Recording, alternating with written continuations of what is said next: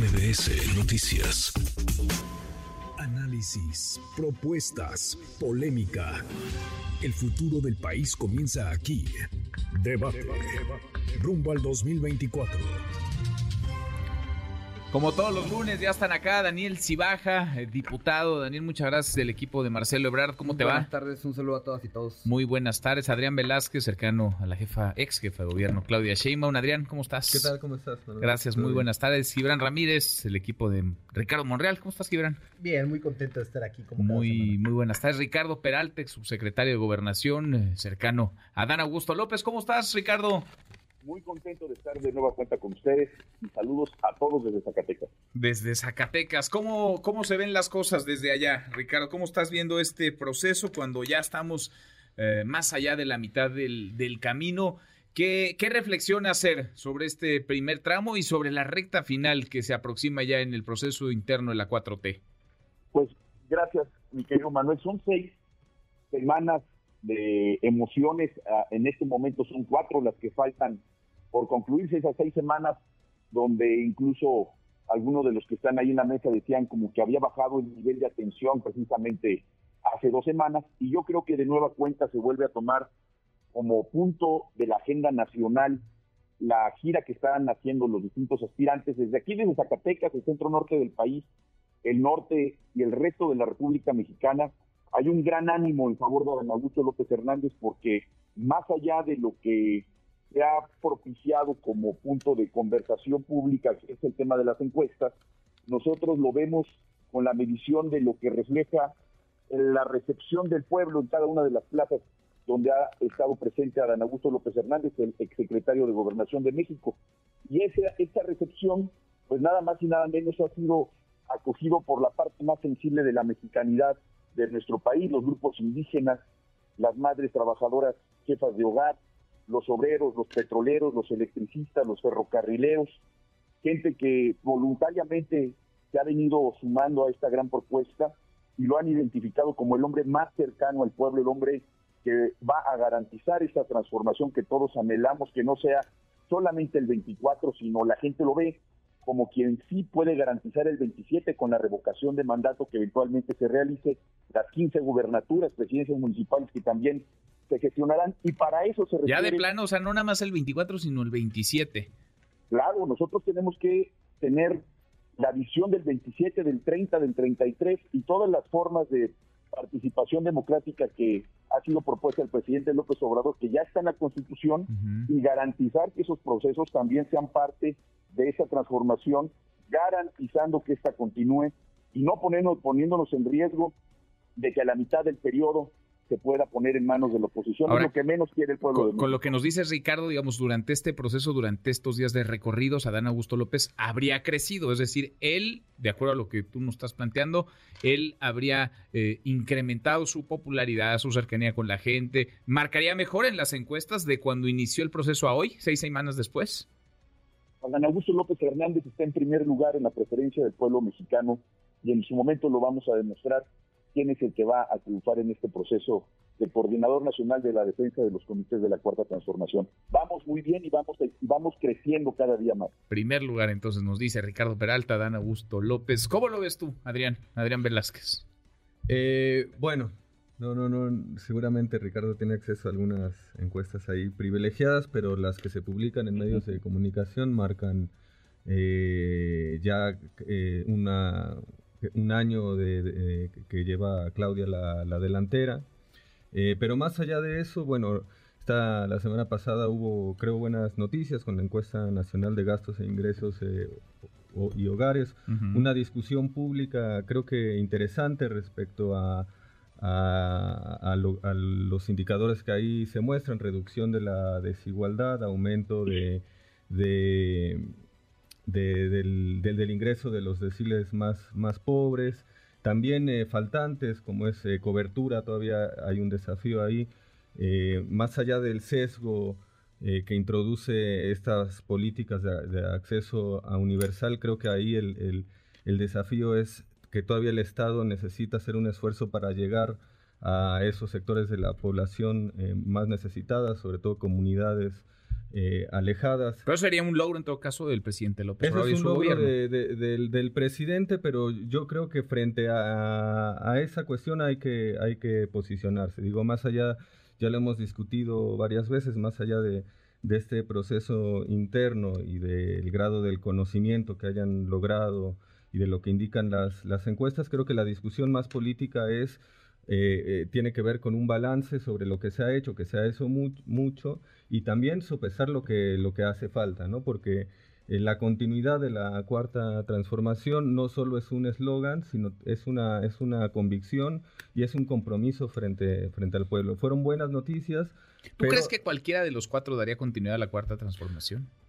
Sí, sí, yo ¿Cuál? creo que... Sí. que- que- O sea, de las lo- cuatro corcholatas. Sí, yo eso de que hay traidores y hay quien, quien podría ir por otro o partido nunca, nunca me, me gustó mucho. Yo creo que hay un compromiso por darle continuidad. Lo que se está discutiendo justamente son los alcances, los matices y, y el liderazgo. el- el, liderazgo, el liderazgo es muy importante eh, a la hora de materializar y darle cuerpo a un, un proyecto. Yo creo que eso es lo que, lo que se está discutiendo. No tengo dudas de que hay un compromiso de los cuatro eh, aspirantes de, de Morena por darle una, una continuidad, porque creo que, que si tomamos en cuenta la situación eh, que asomaba en, en 2018, yo lo digo sin, sin exagerar, ¿no? Parece, a veces la dinámica de la política es vertiginosa y, se, sue- se suele olvidar de dónde venimos. Pero en ese 2018 estábamos al borde de, la disolución social, con graves problemas, con una corrupción que no eran casos aislados, sino era una manera de, de entender el Estado y la función pública, no solo a nivel federal, sino en los estados, eh, Duarte, en Veracruz, eh, etcétera, todos esos eh, cabeza de vaca, todos esos gobernadores eh, de la, narcogobernadores. narcogobernadores fueron realmente causaron un, un gran eh, agravio al, al patrimonio público, a la vida social y creo que este movimiento que lleva en sus siglas la idea de regeneración Ujú. ha cumplido y ha por lo menos en esta primera etapa ha puesto un dique y ha empezado a reconstruir tanto el lazo social como, como el Estado y yo creo que hay que, hay que seguirle. Hay que seguirle, profundizar. Cualquiera garantizaría continuidad, depende, digamos, los matices de cada uno. Pero Claudia Sheinbaum nos dices tú, Adrián, estaría arriba en las mediciones. Ricardo Peralta nos dice que es Adán Augusto López quien vaya encabezando, quien va punteando. ¿Tú qué ves, Gibran? ¿Cómo ves las cosas? Bueno, las veo Gibran con ya es panista. mucha preocupación. ¿Ya eres panista, Gibran? No, Eso dice no, Peralta. yo no soy de ¿No? cambiar del lado del espectro ideológico como otros que han pasado por uno y otro Sí, lado. ¿Sigues, por cierto? ¿Sigues en Morena? No lo sé por lo siguiente. Eh, cuando iban a hacer los congresos distritales, a mí me rasuraron de la lista de personas con derechos políticos, aunque Mm. me inscribí. Aparecí en una primera a las 12 de la noche y después me he enterado que por instrucción directa de Mario Delgado, como pasó con muchos otros compañeros, ¿eh? Eh, pues me rasuraron y eh, en- no sé si el padrón actual que no está en el INE registrado todavía, tenga los nombres de las personas que fuimos fundadoras o solo de aquellos que participaron del proceso de reafiliación. Tú fuiste fundador. Sí, claro, yo soy militante fundador de Morena, eh, el único en esta mesa junto con Daniel Chivaja.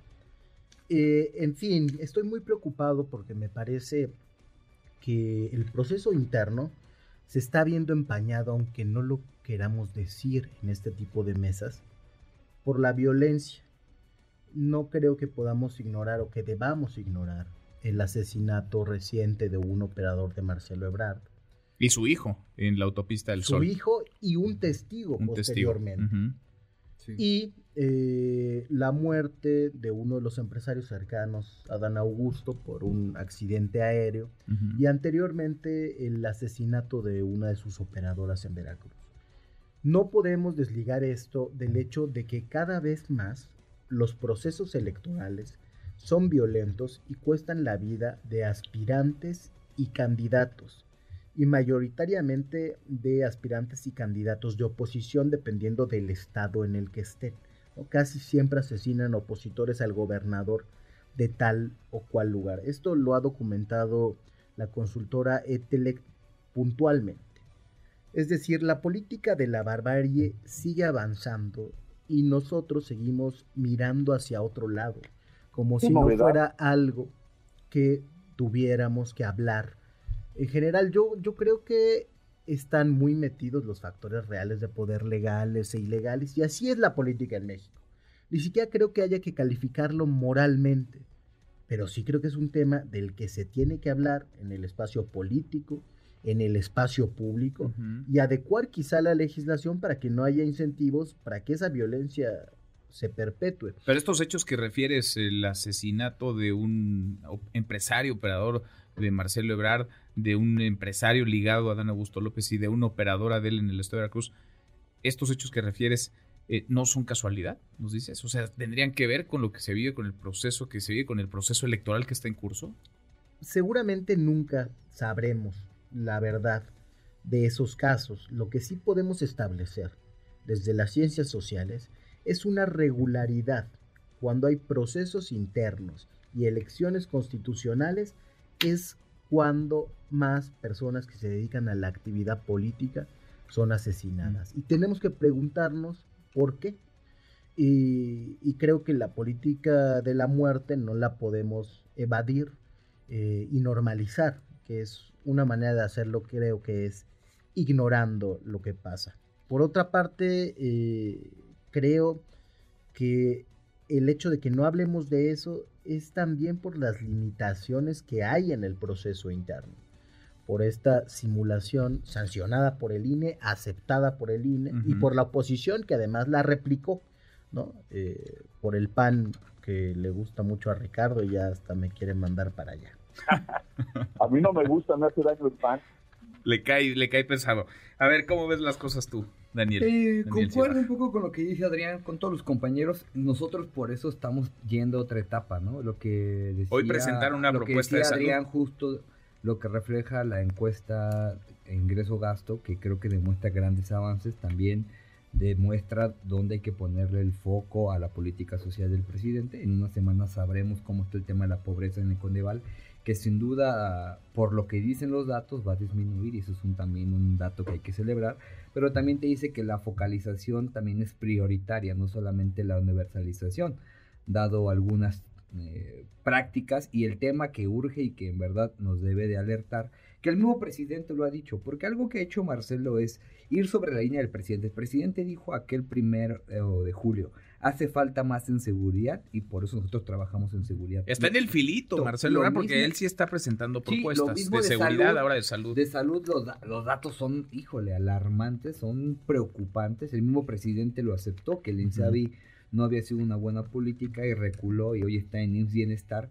Y es lo que hoy Marcelo presenta. Eh, y para que vean, a mí me parece que en un tema de autocrítica, con, hoy sí en un panel, con un panel de cinco expertos, ¿no? Donde te digan cuál es, cómo haces un mejor modelo de salud, cómo llevamos a este modelo que el presidente siempre ha dicho y que todos queremos, que es vivir como en Dinamarca, universal, eh, salud universal, ¿no? Por ejemplo, un tema que, que ahí hubo mucho choque adentro del grupo, adentro del, gobierno, el tema de las vacunas. México ha dejado de hacer vacunas. Oye, decía Marcelo Ebrard, se lo dijo a Luis Cárdenas en estos micrófonos, una entrevista la semana pasada, que él no llevaría a su equipo de gobierno a Hugo López es un tema, ¿no? Eh, el tema de las vacunas. Hay compañeras y compañeros del movimiento que dicen, no, ¿para qué tú metes infraestructura si hoy en día es una economía global donde puedes comprar precios bajos en otros países? Pero así no funciona el tema de las, de las vacunas. Se dieron cuenta que hubo una gandalle total y gracias al presidente y a su liderazgo que México se pudo vacunar, pero no fue por otro tema de infraestructura.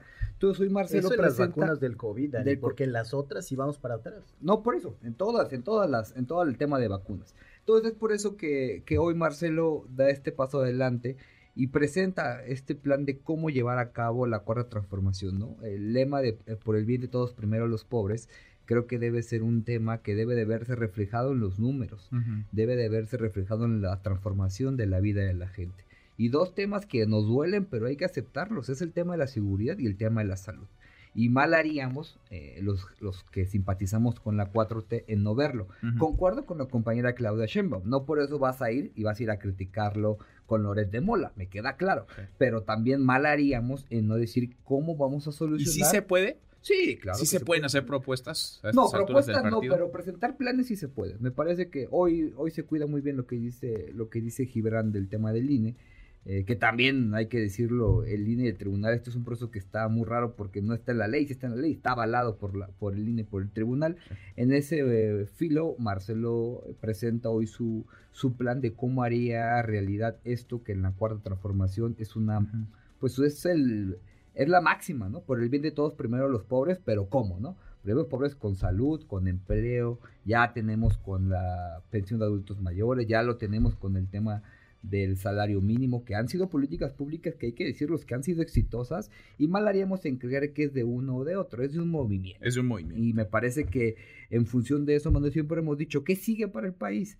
Y Marcelo, lo digo con mucho respeto a todos, es el único que está en ese debate. Me parece que dicen, no es el momento, pero es que no va a haber momentos, este es el momento de que las cuando sea el momento pues ya va a haber candidato sí claro que las y los compañeros sepan porque si no también hay que decirlo eh eh, dentro del movimiento se está haciendo el plan eh, 2430, que lo está haciendo muy buenos compañeros y expertos, pero que a poco si hay una política que tú no estás a favor, no la vas a poder decir, o cómo está. Pues somos un partido democrático, va a salir el plan, pero cada quien, imagínense que digan una cosa que el compañero Adán no esté a favor, la compañera Claudia o el compañero Morrel, tiene derecho a disentir. Entonces nosotros, sobre todo cuando es un equipo de claudistas qué bueno que se, qué bueno que se esté haciendo por, por los compañeros, los respetamos, los queremos, los admiramos, pero no por eso nosotros no vamos a tener ideas al respecto. Después de lo que han visto estas seis semanas, la unidad es una de las palabras más sonadas, después de lo que han visto estas seis semanas de recorridos, de dimes y diretes, Ricardo, ¿tú ves unidad? ¿Tú crees que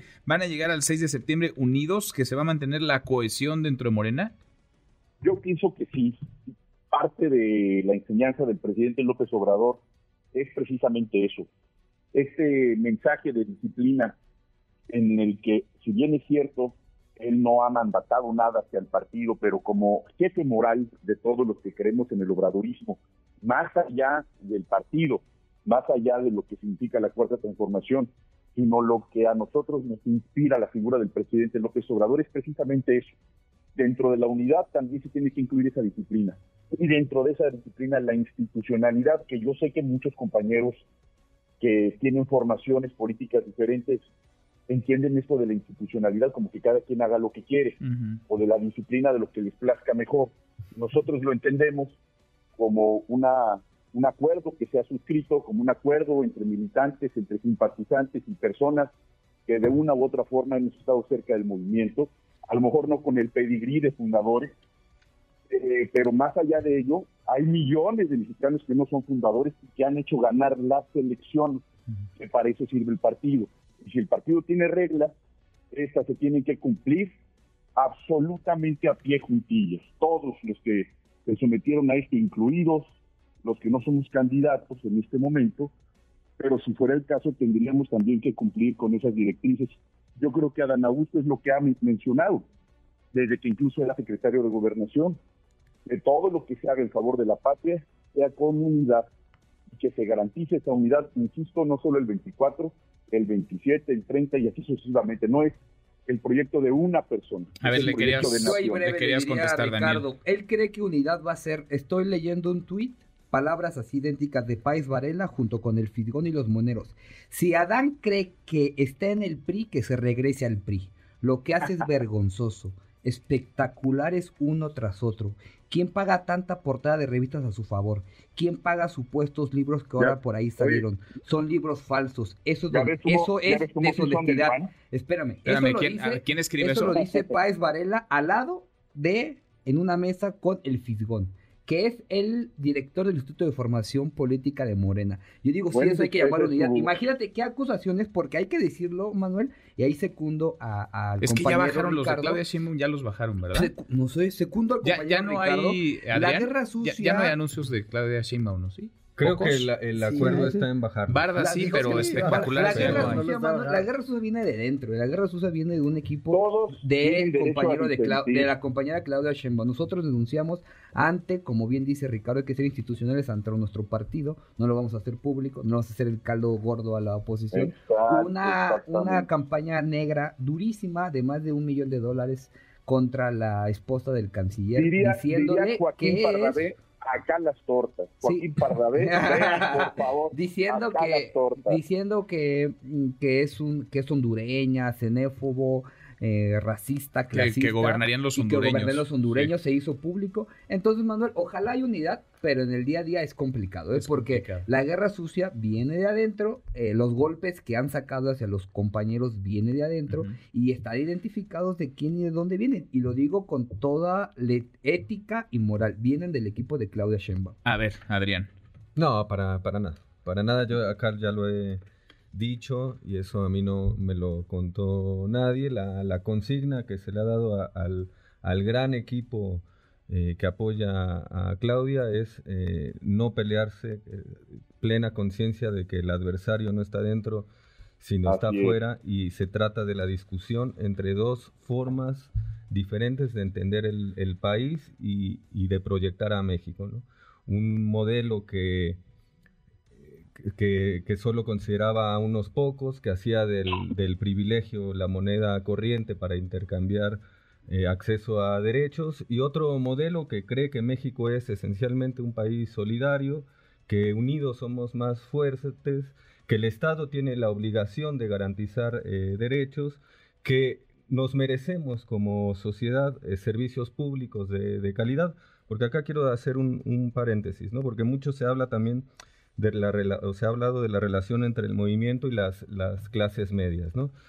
Eh, a las clases medias les es sumamente conveniente que haya buenos servicios públicos, como el de salud. El, el, el, problema de, de, tener un sistema de salud digno y, y, de calidad atraviesa desde el que menos tiene hasta el que gasta parte de su quincena en pagar un seguro privado porque desconfía eh, del, del, sistema público que tenemos. Igual la educación. Entonces ahí, ahí está la, la discusión. Eh, a Claudia también le, le, han dicho cosas por su apellido, por su origen eh, judío. Hay un tipillo ahí en redes sociales que no voy a mencionar que se ha metido con eso, pero no, no, no, no. ¿Vicente Fox? No, no, ah, también, otro, otro. También otro, ah, otro. El, coordinador de el coordinador de campaña de Xochitl Galvez. Un Fox, sí, también de Fox, de Pero a eso no hay que, no, no hay que perder la, de vista lo, lo, esencial. Y lo esencial es que estamos discutiendo dos proyectos de nación. Uno con la gente y otro solo para una minoría y sus privilegios. Nos vamos, Gibran, para cerrar. Bueno, para que haya unidad no tiene que haber nada más institucionalidad, que algunos entienden como sumisión, sino que tiene que haber respeto y trato digno. Y no es respeto ni trato digno las 70 páginas de Facebook que han utilizado en el equipo de Claudia Sheinbaum para pautar por más de 10 millones de pesos contenido en contra del canciller de la República, de Ricardo Monreal y de Adán Augusto. No es trato digno y respetuoso que se utilice el presupuesto del gobierno de la Ciudad de México para hacer convenios con medios como Sin embargo o como el de Marta de Baile, que curiosamente albergan las participaciones estelares de Claudia Sheinbaum y algunas de las campañas como la que decía Daniel, no podemos creer en un medio que está fondeado como sin embargo para eh, hablar bien de la jefa de gobierno y donde atacan a Dan Augusto y pensar que no tiene nada que ver mm. ese ataque durísimo que le hace. Gibran, gracias. Gracias. Adrián, muchas gracias. gracias. cada lunes. Gracias, Daniel. gracias. Abrazo, Ricardo. Gracias. Ricardo. Muy buenas tardes. Gracias a los cuatro. Redes sociales para que siga en contacto: Twitter, Facebook y TikTok. M. López San Martín.